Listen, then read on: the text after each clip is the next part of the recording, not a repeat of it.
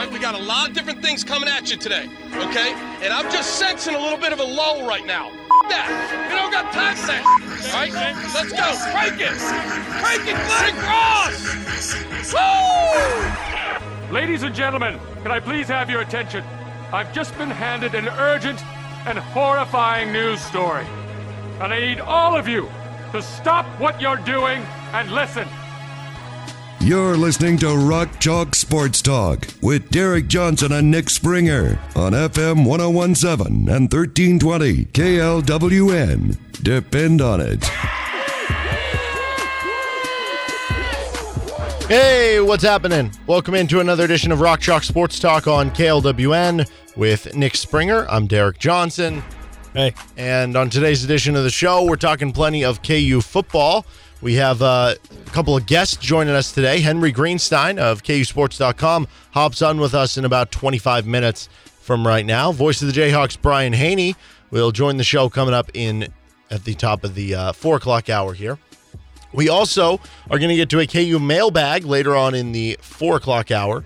And we have some Bill Self and Brandon Schneider audio coming at you in the 5 o'clock hour. We're brought to you by 23rd Street Brewery on this edition of RCST, which goes till 6 o'clock as always. And then uh, High School Sports Weekly over at Mama's Tamale Shop takes over after that. There is some news from one Brett McMurphy who seems to have. It seems like all of the uh, anytime we get news on you know Jason Bean, Jalon Daniels, whatever, it's coming from Brett McMurphy and or Pete Thamel, Pete Thamel, yeah. which probably tells us that those guys have the best plug-in. Probably getting it directly from the coaches. Yes.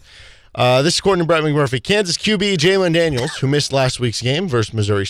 Oh, why does it always do Dude, this? you keep getting the wrong one. Dude, I, I this is like the third time that's happened. I know this is like the third time that's happened. I keep typing in Brett McMurphy and then like Jalon Daniels, and it pops up for some reason. It always goes back to the Missouri State one.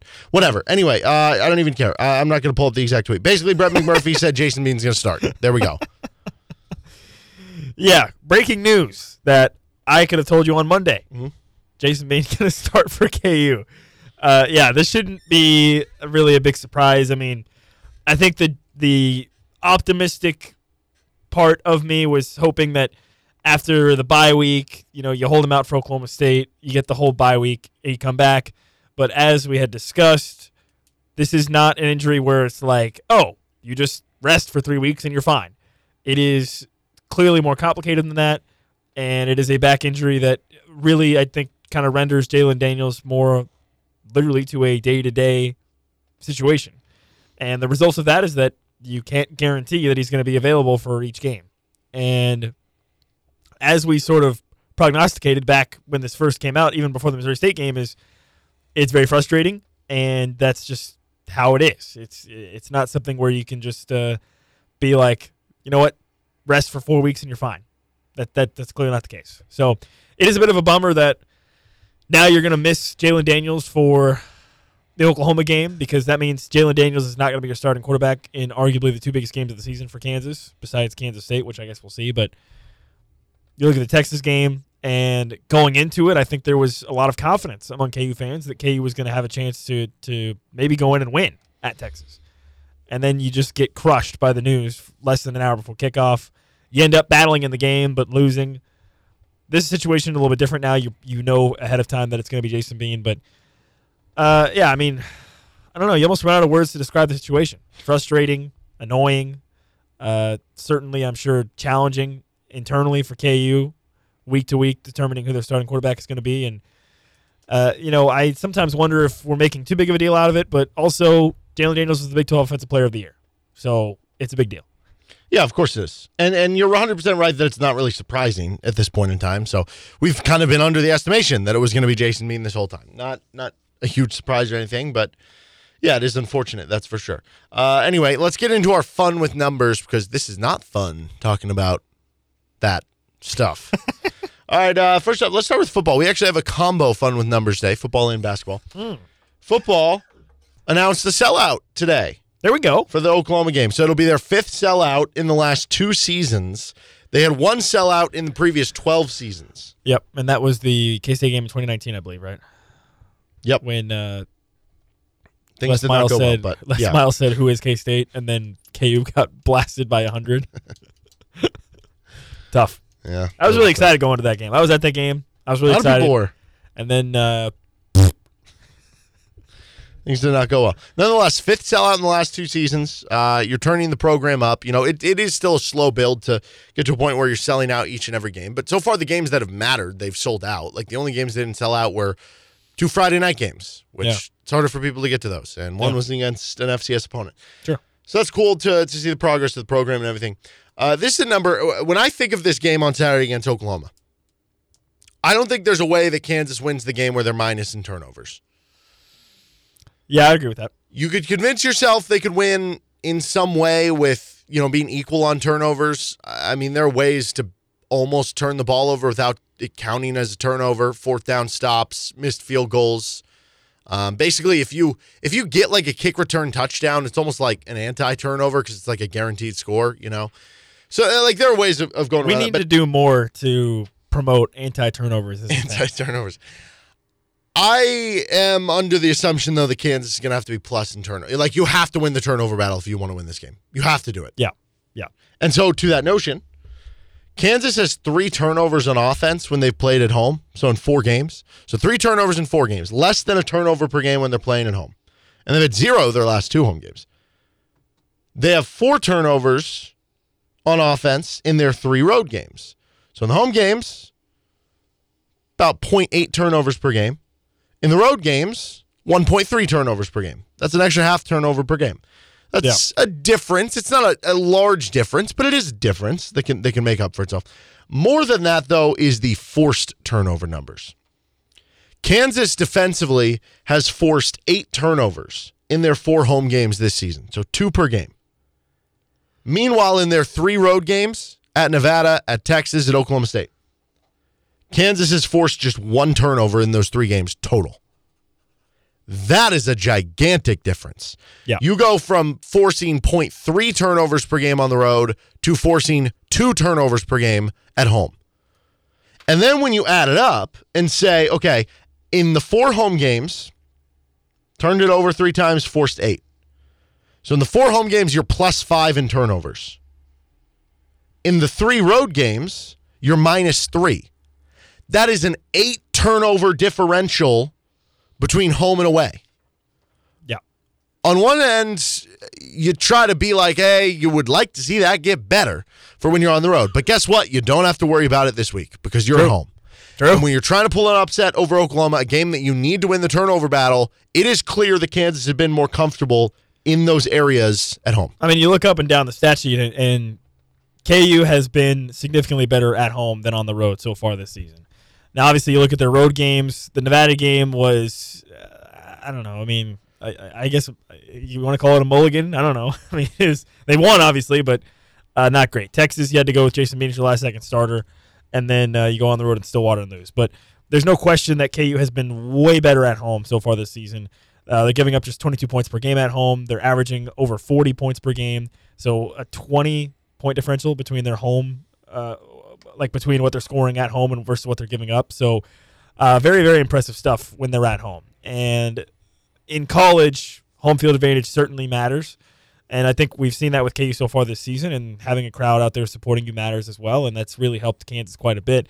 And uh, you're right; they're at home for this game against against Oklahoma, and there's just something about that, something about the routine of being at home and, and all that stuff, and, and everything. And uh, it's not talked about enough that we we we get to also get the first look at the teams on the buses as they come in because we're at Big Mill uh, before each game. So They're we coming out the, to Big Mill uh, before the game, and you can see you can see the buses. the buses. Dude, remember when Lance Leipold was giving us a death stare? Yeah. That one game? I don't think he was actually giving us a death stare. I think he was just like so. it.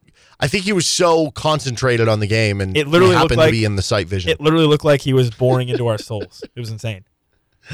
It's crazy. Yeah, so you can do that at uh, Big Mill on Saturday. We'll be there eight thirty to ten thirty. Um, yeah, so I, I just thought that was very interesting. And Oklahoma's not been a team that, that has turned the ball over a ton. I think only five turnovers offensively. You have to be able to take advantage. Like if if Oklahoma gives you the pick six chance that Cobee Bryant had against Oklahoma State, you have to have that in this game. Like you have to take advantage of it. Well, you There's no way to, around it. You go back to last year's game. I want to say KU was down seven, or maybe the game was still tied when Dillon Gabriel just fumbled. Remember? And What did KU do? Three and out. Mm-hmm. That can't happen. Not only it, it's it's equally as important to force turnovers as it is to capitalize on them. Right. The, the it's it's really a two phase thing. You want to force turnovers, but then you need to be able to take advantage when you do do that. So you're right. That that's a that's a big aspect of it as well. Is if Oklahoma gives those opportunities, it doesn't matter if you can't capitalize on them. Yeah, it really is. Uh, I guess complementary football. You know, can you take advantage of the turnovers when your defense gets them, and then offensively, can you hold on to the ball? Can you possess the ball to help out the defense? Right there, there are ways that offense helps defense and de- vice versa. Uh, okay, how about how about this more home road stuff? This is Jason Bean's career home road splits for his entire career. So this isn't just KU where he's been since 2021. This is his home road splits at North Texas because I think it tells a very interesting story um, about a guy that when we've talked about the difference between Jalon Daniels and Jason Bean, with Bean, it, it's a little bit more what can you do around him? He's a good enough player in a lot of ways that he can make a lot happen, but you do have to predicate things more. You have to make things easier on him. And it's just inherently harder when you play on the road. The crowd noise is there. Uh, maybe it's harder to make checks at the line of scrimmage. Like, uh, it's just harder to communicate. There, there's a lot of ways that the road games are harder. Yeah. So in in his career at home, North Texas and Kansas, Jason Bean's completing 62% of his passes for 22 touchdown passes to just four interceptions. He's been really good at home. Yeah. Road, 58% of his passes, 22 touchdowns, same amount of touchdowns, but 15 interceptions. Vast difference. Yeah, I mean he's definitely been prone to more turnovers on the road. I mean, you look at the Oklahoma State game; it happened a couple times, and you go back to some of the other games he's played on the road throughout his KU career, and it's it's it's been the same way. And yeah, I don't know, man. I mean, even even with the fact that KU's, I guess you could say, if you asked David Beaty back in 2018 or whatever, that you know they don't really have a home field advantage. Even just even if you don't have that aspect, just playing at home still it, it, just helps with the routine, with the rhythm, with whatever yada yada yada. Sleep in your own in your own bed, whatever X Y Z. Uh, and Jason Bean has shown that he plays better in the in the in those situations as you just outlined. So that gives you, I think that's got to give you a lot of confidence for the game against Oklahoma. That KU is going to be hopefully in a good mindset and feeling pretty good. And I think based off of the discussions we had on on Wednesday with some of the players and hearing from the coordinators, it sounds like they've managed to move past the Oklahoma State game. I think for the most part, and really focus in on Oklahoma and maybe the bye week helped them spend some extra time dealing with the tempo of Oklahoma as well. But yeah, Jason Bean, I think we've talked about it. You know, he he needs to play well, but you would need that regardless if it's Jason Bean or Jalon Daniels. Like you're going to need other areas also to play at a high level also if you want to win this game. Mm-hmm. All right, uh, yeah, a couple other numbers I just wanted to bring up with special teams. OU has kind of struggled a bit on special teams. Maybe that's an area you can make up for in this game. But um, I, I, think we brought up the other week the Tabor Allen. It felt like he was doing an excellent job getting touchbacks. Well, turns out KU has 38 touchbacks. That leads the Big 12. Yeah, so that's cool. I think that speaks to two things. Number one, if you're scoring a lot, you're kicking off a lot. That means you have more opportunities for touchbacks. Mm-hmm.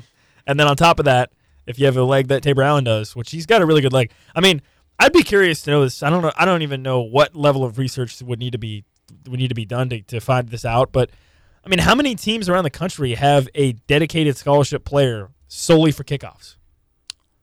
Mm, I don't know that it's always scholarship players, but Tabor are we sure Tabor Allen's a scholarship? I don't know. I'm pretty sure he is. It's more than you think. There are a lot of teams that have different kickoff guys that than field goal only guys. kickoff only kickoff mm-hmm. at the college level. Yeah, but I don't know how many. I, I don't think a lot of them are I'm like 99 percent uh, yeah. sure Tabor Allen. I don't know, guy. but yeah, he's done an excellent job either way. Um, also, this was something that that we uh, mentioned the other week, and it was the idea that I was looking at Damon Greaves' numbers, and, and it was like, yeah, the the yards per punt isn't anything too crazy, but it never felt like he was giving up punt return. Like they were all going, and I, I actually looked at the numbers, and it backs that up. So Kansas is ninth in yards per punt in the Big 12. So they've been, I guess, below average basically in the in the conference in yards per punt. Uh, is that still better than last year though? It is still last better than last year. Last right? year they were last, yeah. yeah. So it's still better than last year, but it's it's not like an exorbitant number. But what he has done so good is get such good hang time on it that it's maybe ninth in yards per punt, but it hangs up there so much that there can't be a return. And so the the net, KU's third in net yards per punt. So I guess they have completely overhauled special teams and kicker and punter and, and all those different positions. Shout out Damon Greaves. Yep. And I guess Sean Snyder. The don't know. Australian. What's a good nickname for him? Australian menace. Australian menace. What? What? You don't like that, Uh, you just you put menace. I, I don't even know what that has to do with that. Okay. Um. dude? He's a menace to punt returners. Okay. Am I wrong? Third, and, you just said it. Third and eight yards per punt. Right. Um. Okay. Let's get some basketball ones here. Wow. There's the first exhibition game on Sunday. So KU's ranked first on defense on KenPom. They're fourth on Bart Torvik to come in the year. They finished last year 11th on defense. I don't know that I'm buying into being top five on defense. To start the year, mm, Definitely not to maybe start not. the year. I don't know. Yeah, well, I mean, you also have to factor in. Look at KU's schedule. I mean, they're going to play some teams that are probably going to be able to score some points. So I don't know how much that im- that will impact. Well, I mean that those numbers are efficiency based, so it doesn't have to do as much with if you give up 90, but it's on 300 possessions. It's like whatever, you know. Sure. Uh, yeah, I don't know. I mean, I might buy that towards the end of the season, though. I might. I might. I thought Bill Self kind of interestingly peeled the curtain back a little bit and was talking about how he doesn't even bother to practice defense for like Early on, yeah. yeah for like a long time, and he basically was like, "It's e- it's it's." I think the direct quote from him was like, "It's easy to get guys to guard. It's hard to get guys to score," or something like that. Basically meaning, Because a lot, uh, sometimes on defense, it can just be like, just try hard. yeah, it's you know, an effort thing. effort. Yeah, Yeah. there there is more to it, but like Sure. that, that can at least get you. No, uh, yeah, and I mean it, it makes a bare lot of minimum. sense. I mean, shockingly, Bill Self made a lot of sense and seems like he's might be onto something there. Yeah. That it makes more sense to to focus on the offense, uh, where over the course of a season you have you have time to fine tune the defense a little bit. Uh, but yeah, I thought that was interesting that he kind of opened up a little bit more about that. Uh, about sort of how he approaches like practicing and what to focus on over the course of you know the summer practices and into now exhibitions and, and whatnot. But yeah, I, thought that was interesting. But I, I would not be surprised if KU's in the top five at the end of the season. Would, would you be surprised? I wouldn't be surprised. I don't know that I'm picking it. I, I definitely don't think that at the beginning of the year because exactly what you said. And we, and we typically see KU find their stride defensively over the last month or two of the year. But when you look back to last year, they were 11th on defense a season ago. Okay, Dajuan Harris, Kevin McCullar, you have those components back. In one sense, Hunter Dickinson will make you a better defense than when KJ Adams was at the five because it'll make you a better two point defense and a better rebounding team. Yeah. And, and rebounding is how you end a defensive possession. On the other end, having KJ at the five did allow you to be more flexible and switch more stuff. And maybe that allowed you against certain teams to do better. Maybe. I remember, Bill Self also mentioned how he maybe wants to design his defense to where Sure. Dajuan and Kevin aren't always guarding the best guys. Yeah, and that's that's another part of it too. That last year they were So right. maybe- if you have less minutes where you're guarding the best guys, and also I thought Jalen Wilson by the end of his collegiate career was like a solid defender. Yeah. So maybe and in if you're Bill playing Nick Timberlake or a freshman at the two, like those guys might struggle at times. Yeah, so maybe in Bill Self's mind, he's thinking, well, I don't care if the defense is like fine for the first 35 minutes of the game, as long as it's the best for the final five Maybe. minutes or the final eight minutes or whatever. Yeah, I, I view this Right? more I as being like I, I think it'll be a top twenty defense, probably top fifteen. I guess I would view it as being better than last year, top ten, but like I don't know, top five. It, it it's going to be tough. I think it's going to be tough. Um, offensively, though, they're ranked ninth on KenPom, fourth on Bart Torvik. This is the one that I can buy being actually better than this. They were 25th on offense last year, and that was with Grady Dick and Jalen Wilson. They just weren't that efficient of an offense. I think having Hunter Dickinson really is going to open up so much. Yeah. Yeah. The, the big question is just three point shooting. If they're an average three point shooting team, this could be a top five offense. Yeah. Which you've seen. I mean, you look at some of the teams that make deep runs in the NCAA tournaments and make win the national championship. A lot of times they are at worst average. In fact, I think wasn't 2022 KU like the worst three point shooting team to win a national title in the last like 10 years or something? No, They weren't. they were not. I thought they were. No. Oh, all right. Well, anyways, the point still being that uh, i if you want to make a deep run in the NCAA tournament, you need to be at worst average at three point shooting. Yeah. It's an important aspect of making a run. Yeah. Uh, but I, I will say, when I'm looking at like biggest improvements from last year's to this year's team, last year's team was 179th in the country in offensive rebound rate. They were 193rd in defensive rebounding rate. So even if you are worse than you were last year, which to be clear, last year you shot 34.7% from three, I think you can get back to that number. Like, I don't know, you might be slightly below it, but that's not like that unattainable of a number, right? Um, and so if that if that's the case, if you're not as good of a three point shooting team, you have to make up for in other areas. Can you be a really good defense? Can you be a team that forces turnovers? Can you avoid turnovers? Well, all those things are, are things that I think this team can do. Can you score inside, right? All are, are check marks that I would put for the team. Can you be a good offensive and rebound team uh, to, to take advantage of possessions, maximize possessions? I, I think both those numbers will go up. I wouldn't be surprised if they're top 100 in both. Um, I think Hunter Dickinson, just having that one guy at center, is so valuable to the rebounds on its own. KJ, I think, will be a better rebounder than he was last year by playing the position he's at, but I still don't view him as being like a great defensive rebounder. But Kevin's a good rebounder, and um, I, I, don't know. I guess it kind of remains to be seen how some of the the freshmen are going to add to the rebounding side of things. So uh, well, we'll see, but I, I, definitely see both those numbers as, as going up just by having Hunter. All right, we're going to take a timeout. Henry Greenstein of KUSports.com, Lawrence Journal World, is going to join us on the other side to talk a little KU football, KU basketball. We talk to Henry next. This is RCST on KLWN. Depend on it. Half past the hour, you're listening to Rock Chalk Sports Talk on KLWN with Nick Springer. I'm Derek Johnson. And uh, we'll get to our KU mailbag coming up in the four o'clock hour. So hit us up with any questions at RCST1320, RCST1320am at gmail.com. We're joined now by Henry Greenstein of the Lawrence Journal World, KUSports.com. Henry, thanks for uh, being flexible and uh, hopping on on a Thursday again this week. Uh, so there was a, a, report earlier today. Brett McMurphy, Jason Bean expected to start. Jalon Daniels remains doubtful. All that stuff. What is the updated number on the worry scale for Jalon Daniels?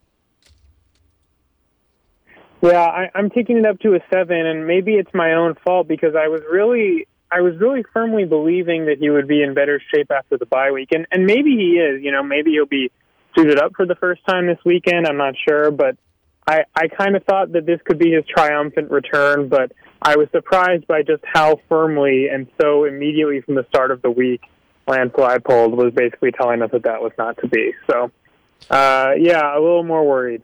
Well, what did you what did you make of the? Uh, I guess we were having trouble trying to parse through exactly because the part where it was like, well, questionable or doubtful. I, I don't know how much like fantasy football you play or anything, but when when you see one of your players is questionable, it's usually like a coin flip. It's a, it's a pretty 50-50 proposition. When you see somebody is doubtful, it's like, oh, they like never play. It's like a 2% thing. So it feels like to me the gap between doubtful and questionable is pretty big in there. Like I, I don't know. Like at this point, are you? Would you? Okay, let me phrase it this way, um, because this would kind of be a speculation question, but but nonetheless, if I told you, and I'm not saying this is the case, if I told you that Jalon Daniels was out again next week, like would that surprise you at all? Uh, it would not surprise me, and I think I have some. Yeah, I, I agree with what you're saying. I mean, just as someone who has to write articles about this sort of thing, when you're listening, when you're sitting there and you're listening to Lance Leipold, and he says okay, uh, Jalon Daniels is, is in the doubtful area. And then you hear him go back a second later and say doubtful, questionable, those sorts of things, or whatever it was he said.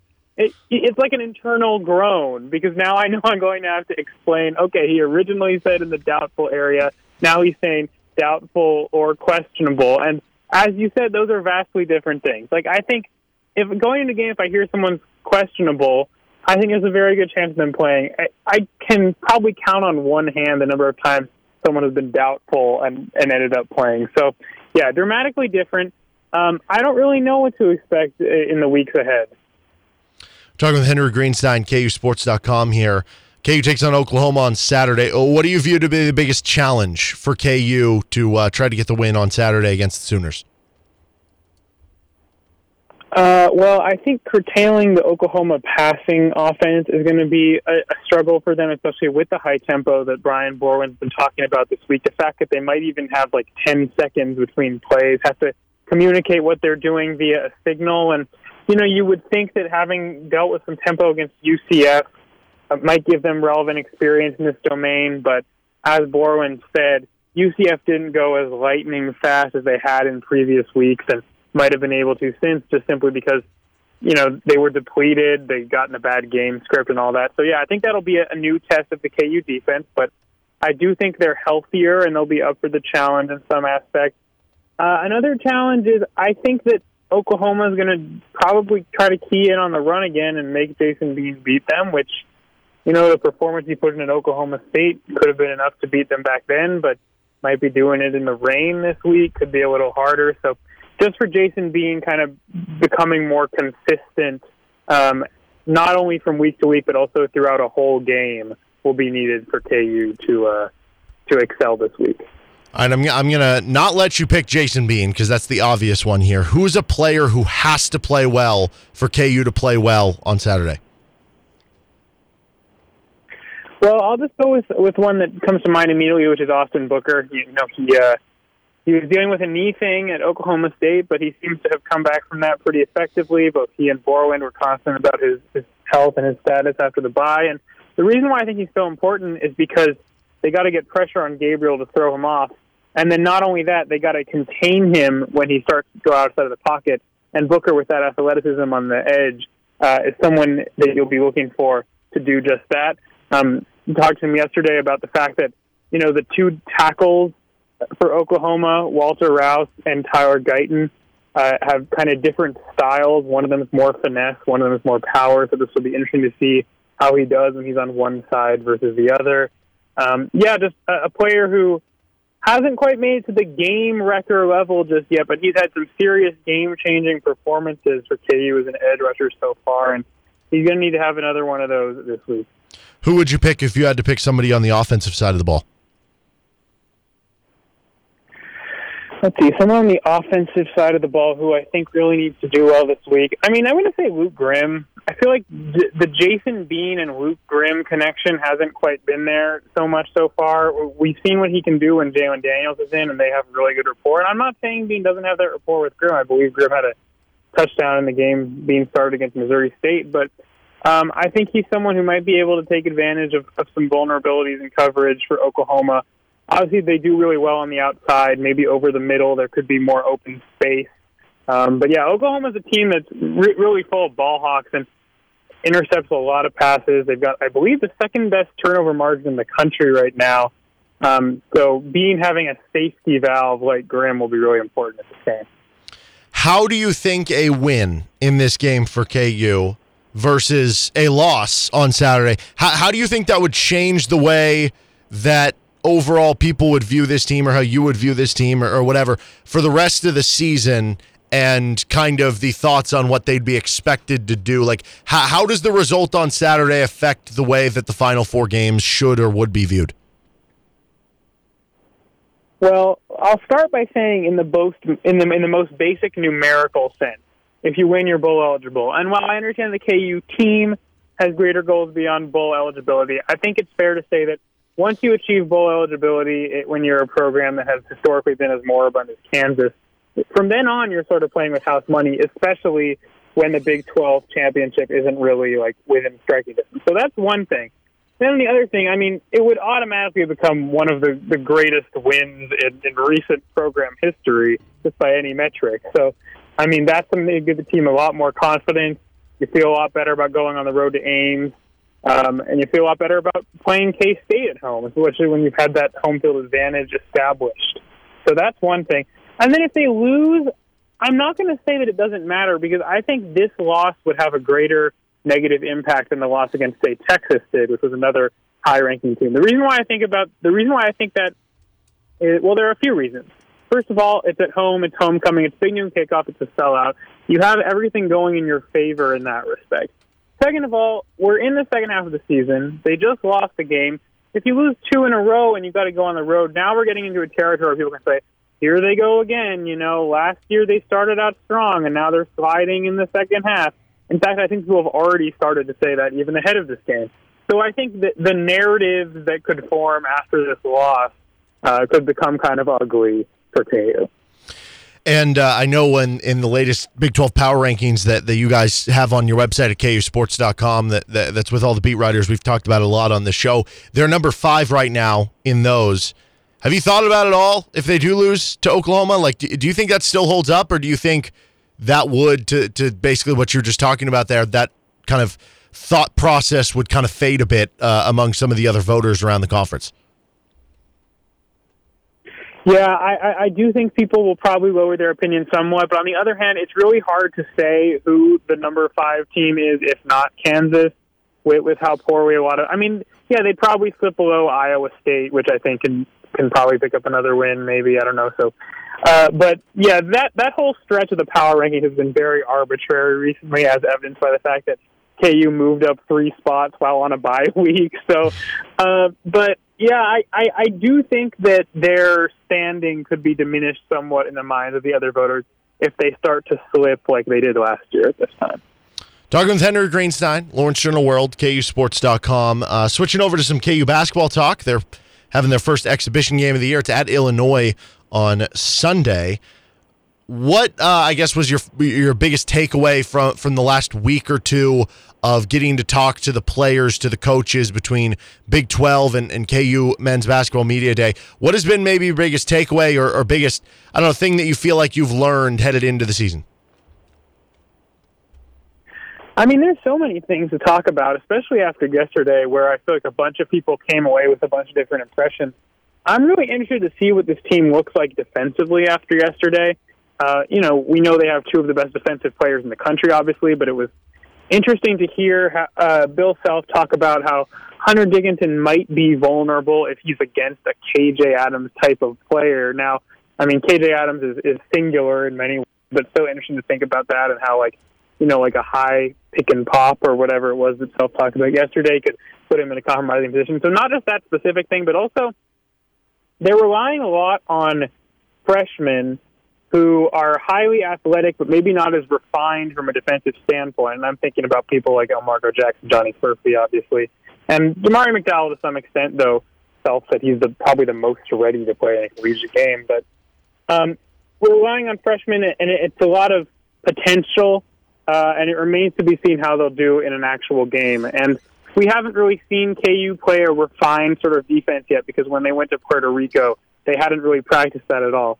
I thought Bill Self's logic for that was interesting, saying, you know, we work on offense early in the summer because it's easier to learn how to guard someone than it is how to, to score.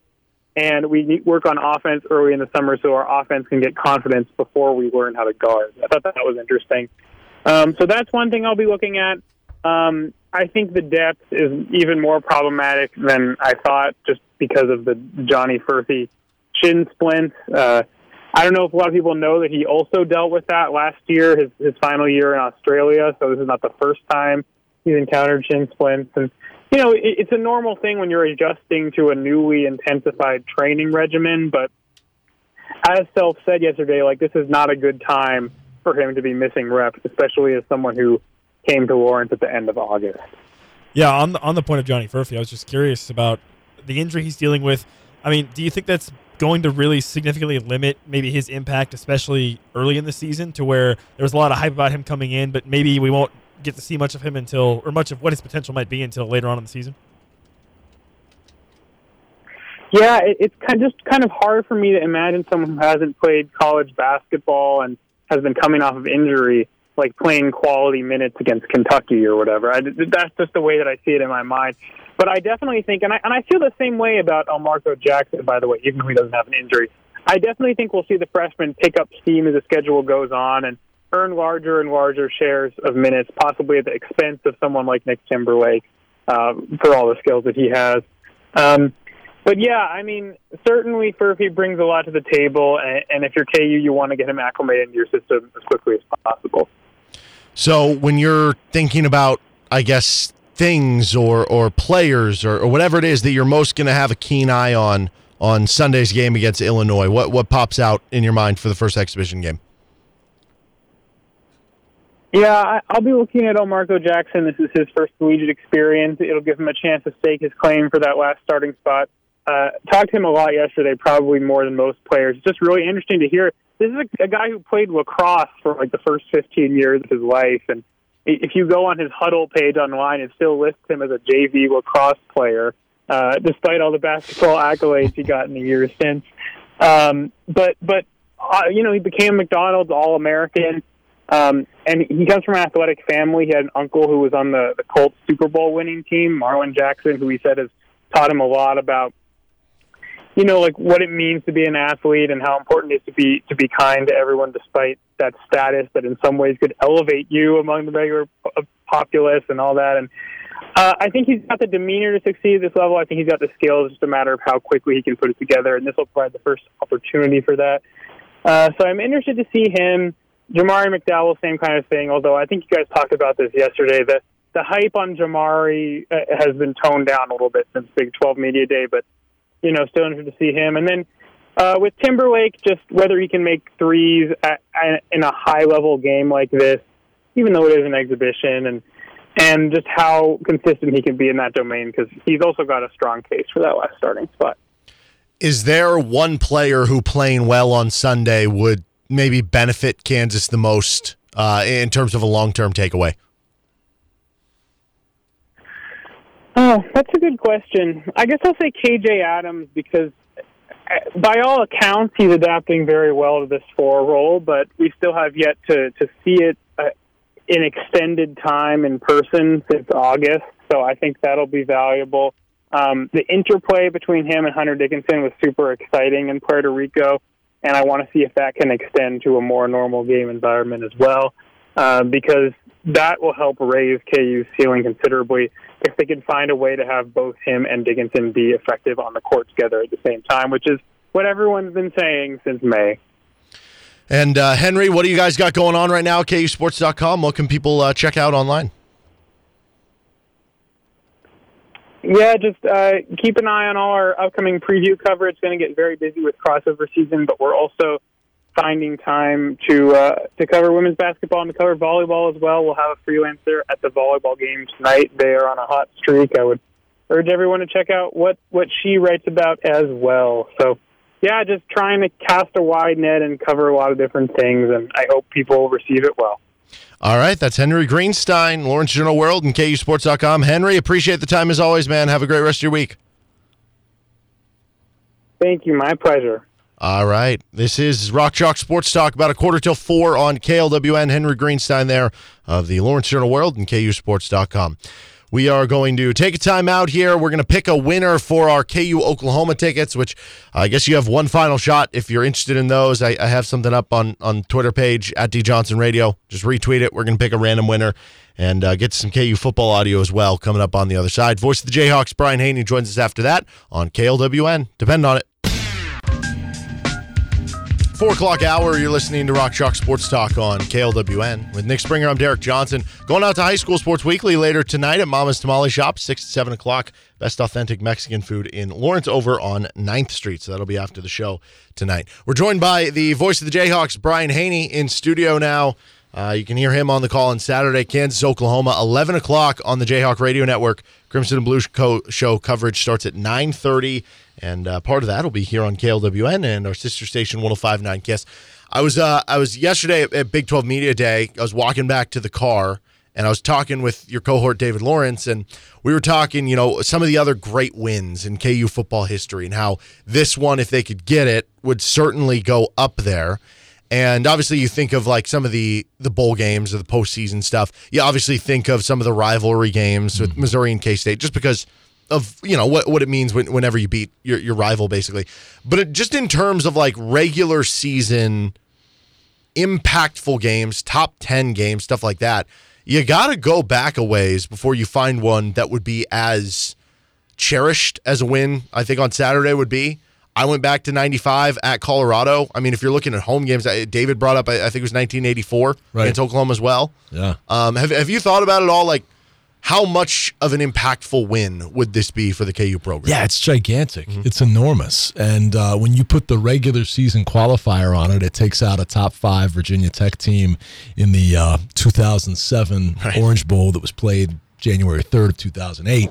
But uh, yeah, I mean, in terms of regular season home games, you really might have to go back to the 80s uh, to find one of this magnitude. And yet, when have you ever seen an undefeated team ranked sixth in the country that you felt was as beatable as this one looks to be in Oklahoma? And that's not to sell them short mm-hmm. by any means. It has as much to do with KU's progress in terms of how much they've closed the gap on OU. And we've seen that in recent seasons, playing within 10 a year ago down there in Norman, two years ago up here. I think it's a 12 point final margin, but that was the day. Yeah, that It's- one was even closer. it's neck and neck going into the fourth quarter, and they, they come into our booth and say, We want you to say over the airwaves, we're opening the gates. if you're within driving distance, come in for free. We've got a chance to take down Oklahoma.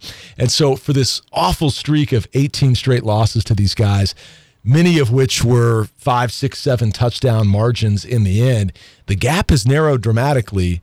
Now you feel like they're very much in your wheelhouse, and yet they still have that nice glitzy, glamorous, glossy 7 0 record with the number six ranking. But to me, they don't seem otherworldly like for many years in this series, it did feel that way. Yeah. And I, I don't know how much of that is them or how much of that is Kansas, you know, because like as much as I, even though Oklahoma is undefeated, it still almost feels like from a national perspective, uh, there is some people waiting for the other shoe to drop. They're like, oh, they'll drop a couple games. Uh, there just hasn't been that level of dominance, maybe as you know. You look at some of the games, like the Cincinnati game wasn't that far off. I, I think twenty to seven or something like that. Like some of their other the UCF game recently, to where it doesn't feel like they're they're on that same par, maybe with you know your Georgias and Michigans, where they're just beating teams by fifty every week. Although Georgia hasn't done that as much this year. Um, but it's also because of Kansas, because of where they're at, and I I almost if they lose this game, I, I think the worst part about it when when I'm evaluating things is going to be that They'd be five and three, which would be their same exact record they had last year through eight games. And that just feels uncomfortable to me because I feel like this team is better than they were last year. Not to knock last year's team, but I Sure. just I, I think this team is much better. And and I guess, you know, schedules can be different and that can lead to different outputs and different records and everything. But like if you told me last year's team is playing this year's team, I would take this team by, I don't know, seven to ten points. Yeah, no, I, I completely agree. And I think that's shown up in some defensive measurables in terms of yards and points allowed per game, where nationally we're 30 or 40 places higher than we were a year ago. Obviously, offensively, we haven't been completely whole in a while, but I, I think that they're still very formidable in that regard to where they really haven't leveled off or, or fallen off, I should say, from what you had last season. So this team should be better. And, you know, prior to two weeks ago in Stillwater, when you had issues in the kicking game with the extra points, you would say that special teams was significantly better, both in terms of field goal consistency, punt and kick returns. All of that had been significantly better. So, yes, you'd like to see the the wins pile up in a higher tally, and I think they will. I mean, let's call it like it is. Uh, not even knowing what's going to happen at quarterback one week to the next, Kansas should be favored after this week in at least half of their remaining games. Maybe the road trip to Ames or K State coming in here is is a push or a pick 'em, but otherwise, you really like your chances, and all of those games are very winnable. So, to your point, the wins should pile up much higher than they did. Uh, it just hasn't maybe come quite as soon as we thought it would when attacking this year we thought we had the preseason Big 12 offensive player of the year at quarterback and you could get out to the super fast start. They still got off to a very fast start, but they've let one or two slip through their grasp. And so we'll see if they can get that one back on Saturday. But even if they don't, this is still a team that I think wins eight games, which is what we were calling for all along because you have seen market improvement in those other categories. Mm-hmm. For sure. And, yeah. and hey, this league is so wide open. I mean, you got nine teams that have a chance at being in the top two that go to Arlington still. And we're about to flip the calendar to the month of November. This league is ripe for the picking. And I'd love to see Kansas be that team that jumps up and grabs it. Yeah. So when, when you look at this game with OU, what are the things that, that you think they have to do well in, in executing their game plan if, if they are going to come out on top? Well, has anybody seen the latest weather forecast? I've heard conflicting reports. Seems like it just keeps Yeah, getting colder mean, and colder. Rain, I guess. Yeah. At some point early afternoon. But if you're showing up for the big noon kickoff, Mm-hmm. it's going to be 78 and sunny and beautiful. so make sure you're all out there bright and early with smiles on your faces because we really need it Yes. to look good on TV. That might not be entirely true. It might it might be a little, you know, damp. Might Hey, I, to- I, I, I love sweater season. I, I love yeah. wearing a good yeah, I might sweater. have to bust so, out the long know. sleeves. It's not going to be like freezing cold. No, no, no, no, no. And, and honestly, with everything that KU has worked so hard to put on for the fans over a 24-hour window, starting with the Rock Chalk Block Party, 5:30 Friday night, downtown Mass Street. You got Michael Ray. I know Nick's a big country music fan. He's going to be performing. The big noon kickoff guys are going to be up on stage. Little Birdie told me Chris Harris might be there as well. Ooh. So think about that. If you're walking around Mass Street with eight or ten thousand of your best friends, you'll have a chance to meet Mark Ingram, Matt Leinart, Brady Quinn. I don't know if Urban Meyer's jamming out to the country music or not. He, he may be down there too. Big J, Baby J. What more do you need? That's Friday night. Then Saturday morning, 7 a.m.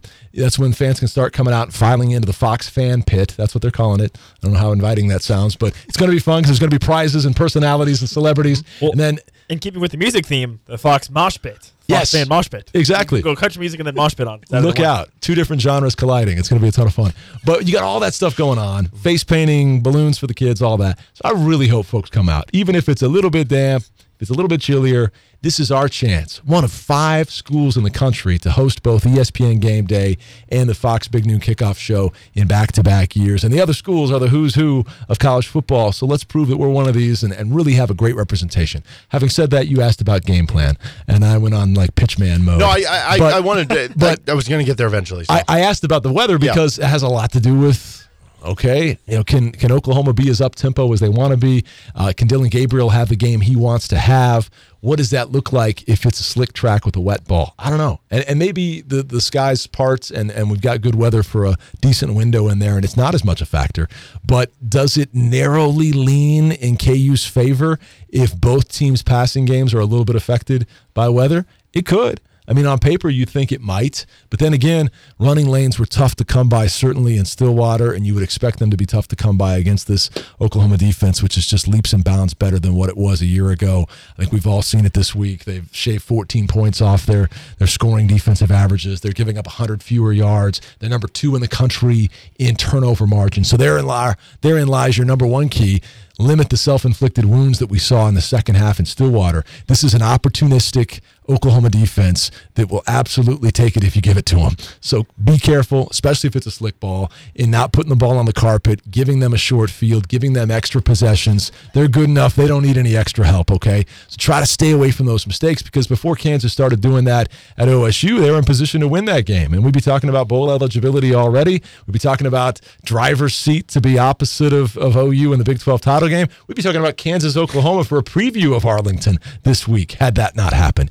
Here's the good news. You can get right back in that conversation if you handle your business mm-hmm. on Saturday. So I think those are some of the big things. And then obviously, you know, you want to see Jason Bean get off to a quick start. I think he's a guy that when he's in rhythm, you know, can absolutely carve up a defense. If he makes a mistake here or there, don't let one become two and kind of compound the problem. But I, I think he's in a really good headspace. You know, think about it, guys. He started five of our eight games after Saturday, and and he's been the guy for the last three plus weeks in practice. So you're seeing that rapport and chemistry get better and better with all the guys around him. It was neat to see Quentin Skinner uh, be targeted again and, and back in the pass catching column last week after two straight games without a reception.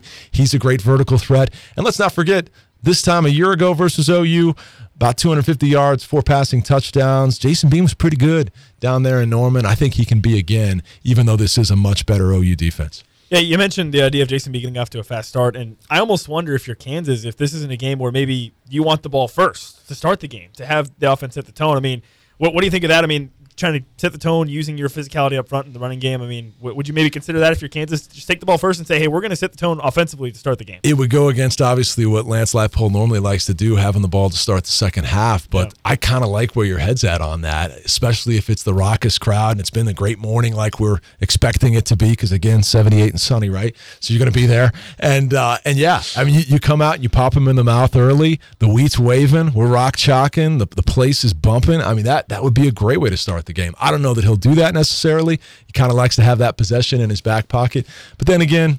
Oklahoma may win the coin toss. I know we'll shake their hands this year, uh, but but all kinds of stuff to look forward to on Saturday, no doubt. Uh, now, there's also basketball going down on Sunday, so you're going to have a quick turnaround for the weekend, going up to uh, Illinois uh, just the next day and everything.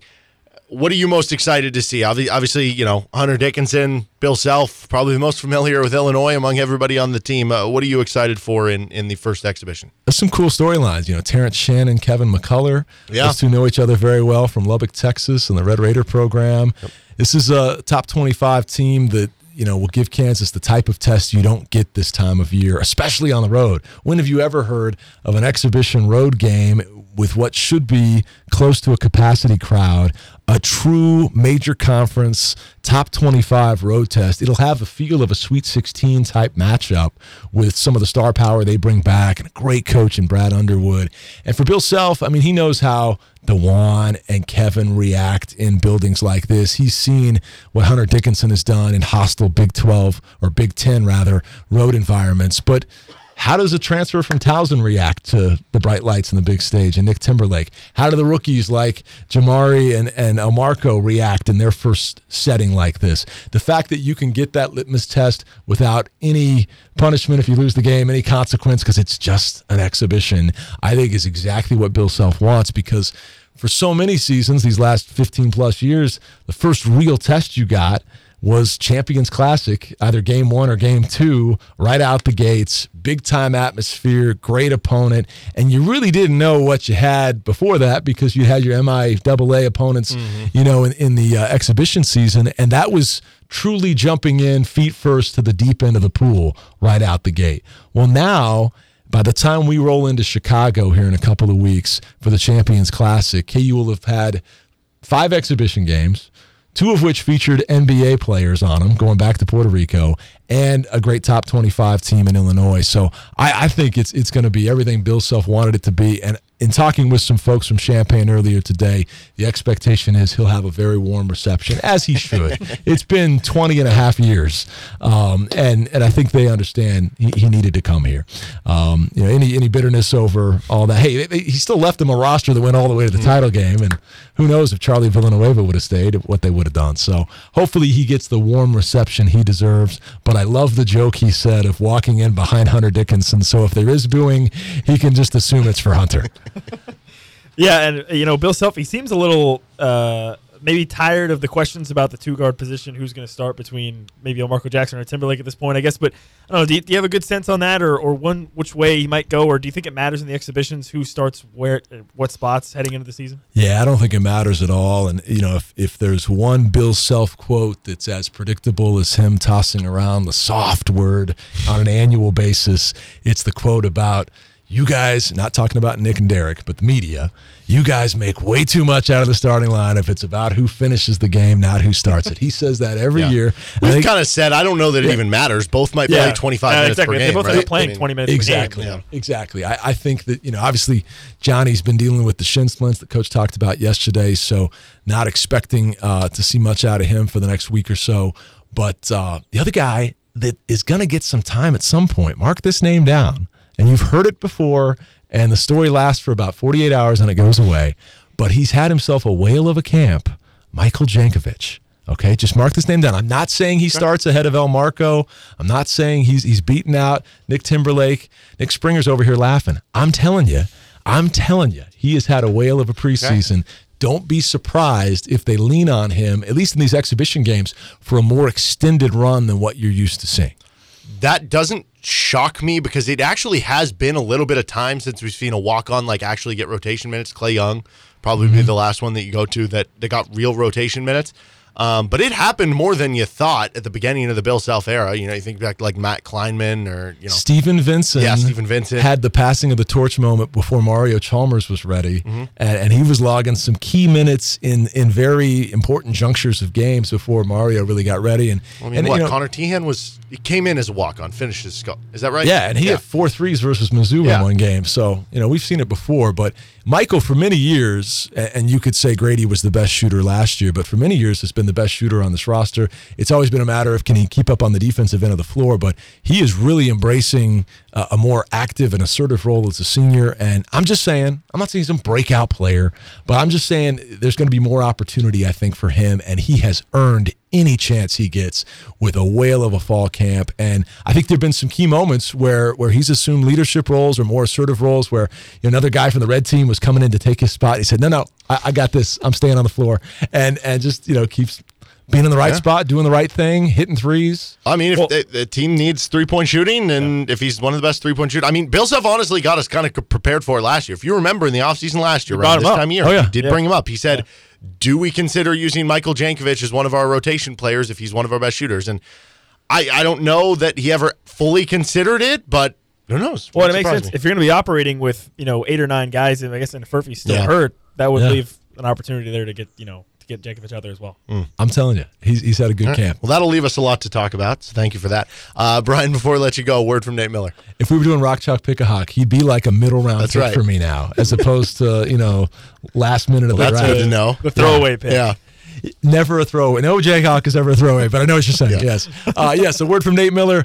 I've got my financial game plan set thanks to this guy. He'll do the same for you. Check him out at millerretirementgroup.com. Whether you're just getting your portfolio put together in the top of the first inning or you're a longtime investor, he wants to sit down and offer you the path to the most uh, you know, formidable and uh, profitable financial future. So check him out today, millerretirementgroup.com. Always a pleasure, guys. All right, voice of the Jayhawks, Brian Hanni. Cue the disclaimer. Ryan is a paid spokesperson, not a client. Ryan does not endorse, and all individuals should make their own evaluation of the firm's investment advisory and insurance services. Investment advisory services offered only by duly registered individuals through AE Wealth Management, LLC. Austin Booker audio next. KU mailbag after that. This is RCST on KLWN. Depend on it. We were going to do KU mailbag. Um, it's Nick's favorite segment, but I changed my mind. We're just going to do something else. What? Yeah. Why? Psych! Oh, okay. Thank God. Jeez. Scared me. That would have been a tough moment for you. Man. Uh, I mean, going you- out to I see mean, that Nick was- at uh, was really High School scary. Sports Weekly tonight, 6 7 o'clock over at Mama's Tamale Shop. It is time, though, for our KU mailbag. Oh, thank God. Thank you to everybody who submitted questions for us. And if you want to get questions in for next week, at RCST1320 on Twitter. If you don't have a Twitter, don't worry. RCST1320am at gmail.com. Dude, shout out to the listeners for providing uh, my favorite segment. It's a ton of fun. Uh, even though some people ask questions I don't like, it's still fun. And uh, please continue to submit. And I will questions. say, I have the most fun when you ask questions that make Nick squirm and that he doesn't like. So there we go. Our first one from Ted Ja'Marr Chase or Keon Coleman? Which decommit would you have preferred came to Kansas? Hmm, uh, I okay. My initial gut reaction was obviously Ja'Marr Chase, Ja'Marr Chase, But- better play. Keon Coleman's really good, but yeah. but I started thinking about it. You would have had Ja'Marr Chase when KU football was bad. yep. You would have Keon Coleman Right now. Right now, when KU football is good. So I actually started to think about this a little bit deeper. The answer, I think, is Keon Coleman based on timing, because you'd probably rather hi- have him be on KU football right now when they are actually not terrible. Because Ja'Marr Chase on KU football when KU football when he would have played for KU, KU would have been not very good, and he probably would have. It probably would have been like a Pooka Williams situation where like he was a really good player, but it didn't matter because everybody else sucked. That is one thing, though. You would have had him with Pooka Williams. That would have been fun. Yeah, So here's sure. so Ja'Marr Chase came in as a freshman at LSU 2018. He uh, So caught. it would have been fun to see 2019 Carter Yeah. Stanley throw the ball to. Yeah, that's Chase. right. That would have been cool. Well, 2018 too. 2018, that Kansas team was three and nine, but they lost the game to Nicholls State when Pooka Williams Yeah. didn't play. Maybe if it was Ja'Marr Chase, you win the game. I don't know. Could be. Uh, now, Ja'Marr Chase, his freshman year, again, he had 23 catches, 313, and three touchdowns. If he was on Kansas as opposed to LSU, probably a little deeper, probably would have had bigger stats or, or like more playing time, I guess. Yeah. So maybe you win that one. Um, let's see. You lost 26 7 to Baylor. And, uh, um, you lost to Kansas State by four. That was the game Peyton Was that dropped Peyton the ball. Do you win that game with Ja'Marr Yeah. Chase, even though it's just a freshman Ja'Marr Chase? Maybe. Yeah. Oklahoma, the Pooka Williams game, maybe you have a better chance. Do you beat Texas on uh, Thanksgiving, or I guess Black Friday? I think it was a Friday game, uh, by seven when you lost to number 11 Texas by seven? You can work yourself up know, that they maybe. win four to six games, but it's not having a big impact in 2018. But sophomore year Ja'Marr Chase Yes, with sophomore year Ja'Marr Chase. senior starter Carter Stanley, baby. These are, let me remind you, these are Ja'Marr Chase's stats his sophomore year Okay. 84 catches, 1,780 yards, 21 yards per catch, with 20 touchdowns. Damn. And so if you but add to be him, fair, that was in what? 15 games. there's in 14, games? for him. Okay, 14. 14 games. I think they played 15, but yeah, he must have missed one. Okay. Um, he would have been. I mean, that was a pretty good receiving core for Kansas as was. Like Daylon Charlot should have always been getting more playing time um, to begin with. Oh, you mean in, at in the start of safety? his career? Yeah, I agree. Yeah. safety. Um, you had him. You had uh, Andrew Parchment, who was a good receiver for you, coming from the JUCO ranks. You had Stephon Robinson. You had Ja'Marr Chase to that. That year of Ja'Marr Chase, who was the best receiver in the country. Yep. Okay, With starter so- Stanley. you beat instead of losing to Coastal Carolina 12 to 7 i think Ja'Marr Chase is enough to change that okay so now you're 2-0 you still smashed boston college you're 3-0 you lost by 5 at home to west virginia a game you like out yarded them by a good amount Was that the game? Was that Khalil Herbert's 300 yard rushing game? Or no that was like a year or two before Okay. Uh, but this one you you almost actually did beat west virginia. There was like a crazy lateral play that you got like knocked out at the 5 yard line. Nonetheless i think you win that one too with Ja'Marr Chase. You're 4-0 lost 51 to 14 at tcu that probably doesn't go up. But counterpoint here's the other thing. If you remember going into the tcu game That was the game Khalil Herbert just up and left going Yeah. into the game. If Yeah, you're 4 and 0 going into that game with Ja'Marr Chase, Khalil Herbert's probably still on probably the team. sticking around. So keep Yeah. that in mind too. You're not at this point just having Ja'Marr Chase. You You're have also probably Heisman getting Khalil Herbert. Khalil Herbert. Yeah. Uh, you lost by 25 to OU. That probably doesn't change. You lose by two at Texas. That changes with Ja'Marr Chase and Khalil Herbert, right? Yeah. At this point. Okay, Yeah. so now you're five and two instead of two and five. You still beat Texas Tech, but you probably don't need the blocked weird field goal. You just beat them Yeah. outright. Yeah. Uh, you lost by 28 to K State. That didn't go well. Lost by 18 to Oklahoma State. Lost by 10 at Iowa State, but that was a game you were down three with like four or five minutes left. yeah, maybe. I'm gonna say they win. Uh, that's six wins, and then you lost by Baylor 61 to six. So the difference is you're maybe making a bowl game in 2019, but that's not enough, Gosh, right? man. I, I I don't know. I mean, I think you have to. I- when you started to go through it, uh, I now I went back to my gut feeling of Ja'Marr Chase. But again, I think the fact that you add Keon Coleman to KU right now, because that's the thing. You add Ja'Marr Chase to that team in 2019, they win six or seven games. You add Keon Coleman to this year's team, Who they knows? win eight, nine, ten. uh, I don't know. Maybe put the break because like Well, let's it's see what not- happens this it's week, not like the right? receiving corps for KU has been No, it's not. that effective so far this season. Yeah, so I mean, Keon Coleman's really good. Uh, he's going to be a first round draft pick. Here's the reason I, I take Keon Coleman, though, above that. Okay. Let's not forget, Keon Coleman, when he committed to KU for the brief moment in time, it was under the guise that he was going to play football and basketball. KU basketball needs a little more depth. KU Mm. That be basketball could use another guard. That that would be wild. It's Keon Coleman. That'd be wild, It is Keon Coleman for the answer there. dude. I feel playing about it. football at KU and basketball at KU, Yeah. that would be insane. This one from Evan. Would Nick rather be able to have canes again, Raising Cane's, or have Never per- be so never be able to have Canes again. yeah, never be able to have Raising Cane's again, or have a perpetual slight itch behind his left ear for 10 years. Okay. My initial reaction was, dude, I can easily handle a left itch for 10 years. Easily. You know how No annoying problem. that'd be? You would just always be itching it.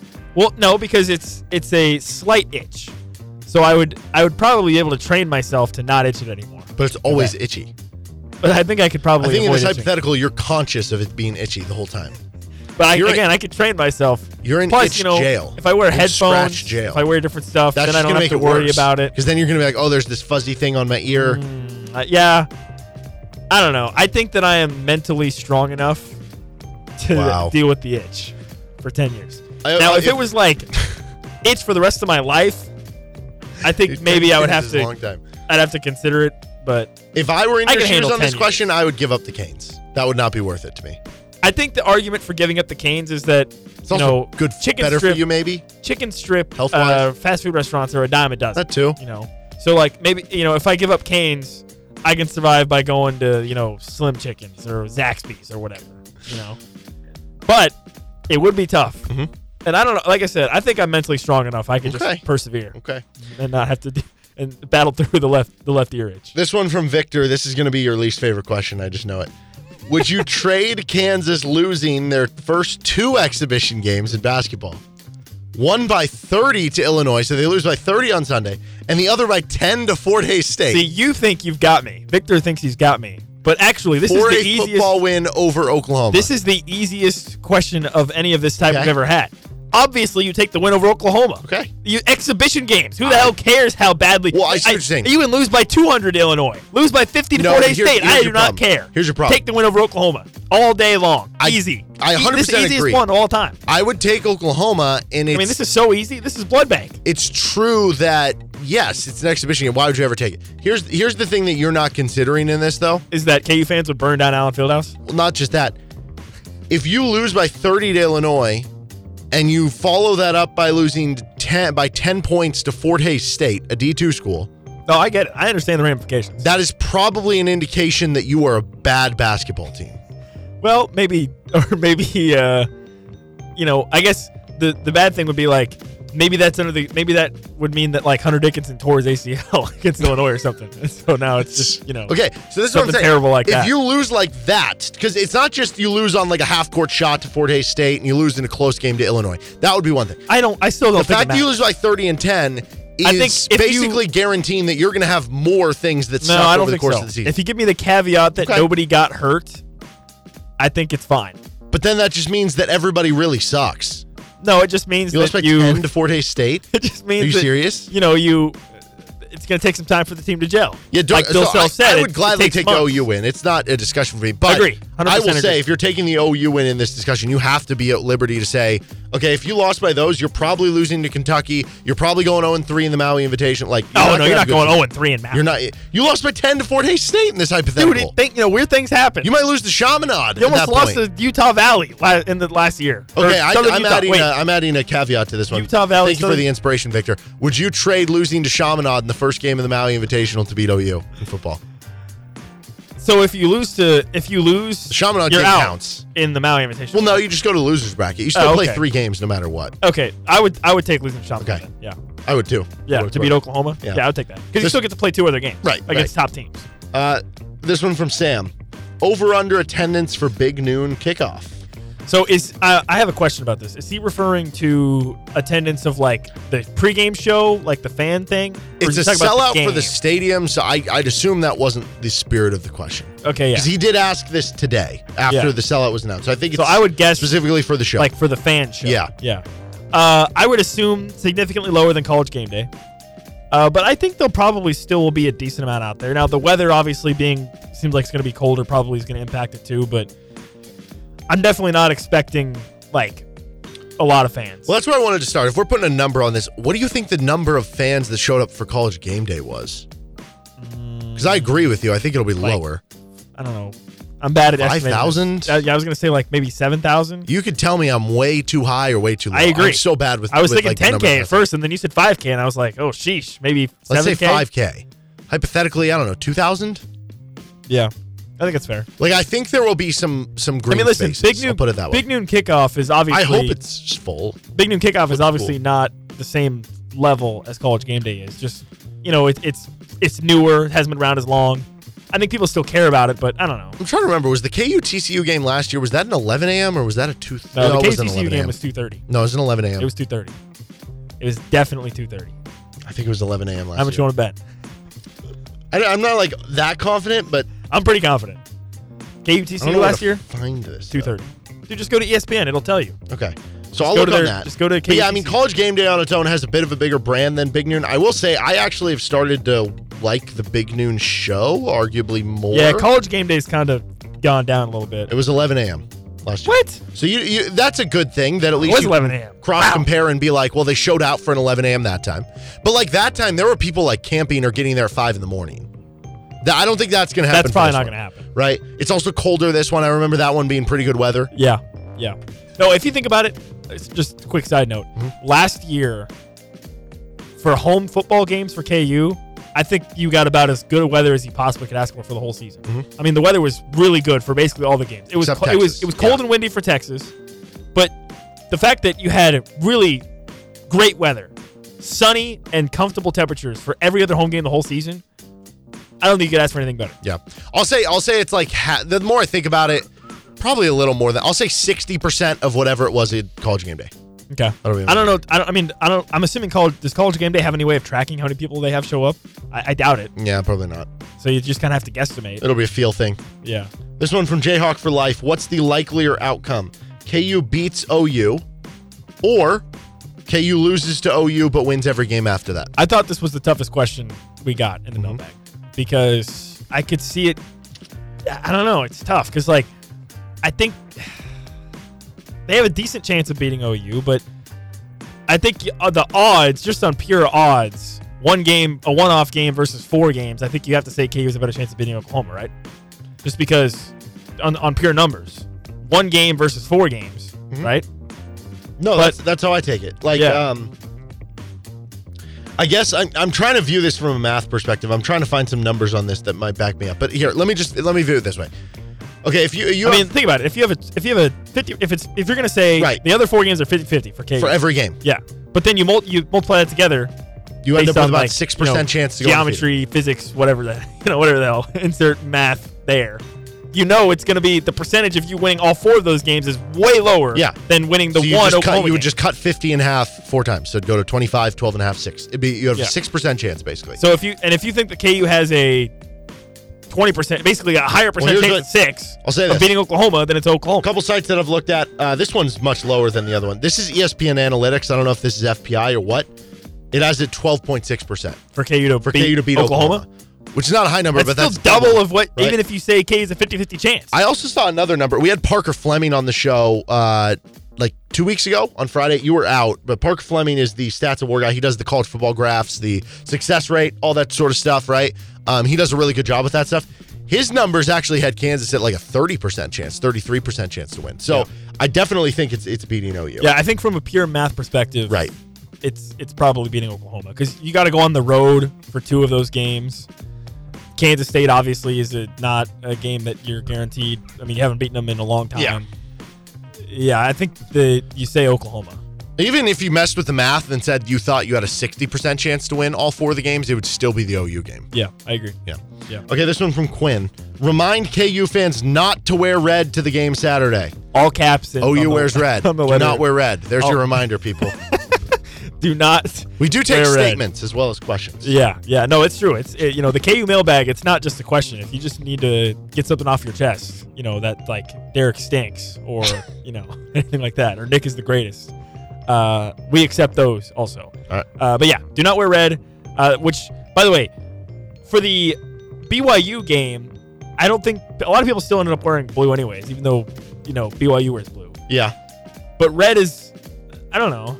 I think because when you think of KU, crimson and blue, but you think, but blue is definitely the more primary color, right? Yes. For KU, Well, that's that is an interesting question. Like it's crimson and blue, but because they well they've done this before when Kansas State came in, where it's like wear red so that it, it contrasts more with the purple. Okay, You know what I mean? sure. Should you have to dictate for the other fan? It's your home field. Wear Well, what you, can't want to wear. You can't not let them in the stadium if they bought the No, ticket. no, no, no, no, no. I don't mean like. I, I mean like from your home fan base. Why should you change what you're wearing to counter the opponent? Oh, It's your home field. Make them counter you. yeah. I mean, well, I think Make they, Oklahoma wear white. they wouldn't counter. They would just show up in whatever they want. I guess. But yeah, uh, that's probably a good call. I don't know. Uh, this one from Dalton. Always interested when or, or on uh, any betting takes. I've tailed Derek on a bunch of stuff and can't remember losing once. Well, that is complimentary because I lose remember, all the time. I can't time. remember losing losing once. This dude's record is terrible. I put a small bet in tail for me. KU My bets- OU my bets prop. way better. No team to do three consecutive scores. Outlook on that. So I'll get I'll get some So game wait, props. so but thoughts on that okay, one so he first. bet for no team to do three consecutive Yes. scores. Does that mean scores of any kind? Yes. So basically, if a team had touchdown, field goal, field goal, or touchdown, touchdown, You touchdown, lose. you lose. Eee, I don't know. I mean, Oklahoma. I don't know. Maybe. I, I mean, how many uh, consecutive drives did they score on against KU last year? But I don't know if you had any three consecutives because KU was scoring back the other way. Well, what? No, wait. Okay, hang on. That doesn't make sense. So it's three consecutive scores By one team. by one team. yes. So oh, okay. So if the other team scores, then you you win. Cuts it off. Correct. Ah, okay. I see. I was OU scores twice, Kansas I was scores, then envisioning- OU scores again. It I was blocks envisioning it. that it's just on OU's three consecutive possessions do they score, regardless of what KU Sure. does. Have you ever played the board game Settlers of Catan? I have attempted to, yes, Okay. but I didn't You can really like build a understand. long road, and Yeah. if somebody builds in the middle of your road, it cuts off the streak. That's like this. Okay. If you score in between, it cuts off the Okay. streak. Well, That's not what I thought, but Okay. that makes sense. I'm, I follow now. I did not follow previously, but I follow now. That makes sense. So do you like that bet? Yes. I think you're confused by the math. I'm not confused. well, I was confused, and I probably still am a little bit confused, but I understand. I have a clearer picture now. Okay. I just had to run through the geometry, the physics, the uh, you know trigonometry, the what, the algebra, whatever. I don't know, Okay. like that. What's that? What what was it? What was that meme of all the math equation. Oh, from The Hangover, yeah, yeah, yeah, uh, Zach Galifianakis. Yeah. So last year I'm looking, it went OU, KU, OU, KU, OU, OU, OU. So they would have gotten it Ah. last year. You would have lost last year. I would. Pr- I don't. I don't love it. I, I think it's a coin flip one though. It could make sense. I uh, I don't know that I'm that optimistic on KU's chances on Saturday. We'll get into more of that on on tomorrow's show. Um, so from that standpoint, I would be worried that OU would have three straight scores. Which KU players do you think will score? He asked for uh, any other. Yeah, like a prop bet. other- yeah. Okay, so KU uh, players you like? see. I, I'm looking on. Uh, let's see. Do they have props up right now? Yeah, they have props up right now. I don't know how quickly A lot of times they don't have on uh, Yeah, don't Friday, so that's Yeah. good. Um, so you can get if you just want a fun bet. I feel like betting on Jared Casey touchdowns always fun. It's plus four hundred, but the odds on that are a little lower. So Trevor Wilson's plus 265. It is clear that Jason Bean and Trevor Wilson have had a really good connection. He scored touchdowns the last couple of weeks. I think that's a good bet to have in on it. Um, I think Mason Fairchild's going to have a good game. He's plus 175 to get a touchdown, and Quentin Skinner's plus 170. Those those would be the three that I, I kind of like the most. As far as some of the prop bets uh, for like the individual numbers, so Jason Bean's passing prop is 209 and a half. I like. But you can get 225 at plus 25. oh, I like that. you can even get better. 250 at plus 250.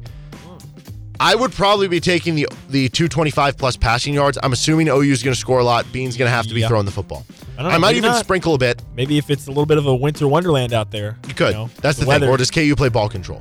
Yeah. But 225, you could still get there even if KU does play ball control. I don't know, man. He had a, what was his passing yard total against UCF? Like 80? Yeah, but that was like all the way to the extreme. Do you really think they're going to be able to run the ball that well against OU, who is only giving up 3.4 yards per carry? Probably not. Yeah. But you know, So that would be the one I'd, I'd be doing. Bean on the over there, maybe one of those touchdown props. I'd be cook. taking the uh, over on Mason Fairchild, 37 and a half receiving yards. OU gave up uh, over 100 yards to Mason Fairchild last year receiving. Fairchild coming off his best uh, receiving game of the year this year. So those would be the ones that I would be circling. And those lines, you can find them on DraftKings. Sign up with code KLWN. let Mr. Bean cook.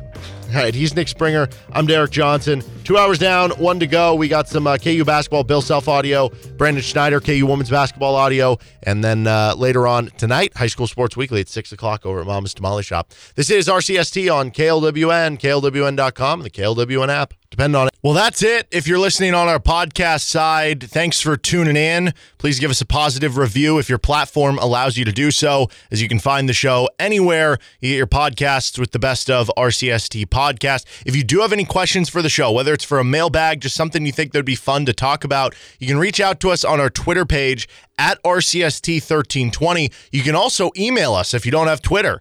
RCST1320AM at gmail.com. That's RCST1320AM at gmail.com. And if you want to listen live, 3 to 6 p.m. Central Time, Monday through Friday on KLWN, KLWN.com, and the KLWN app. Have a good rest of the day and see you next podcast.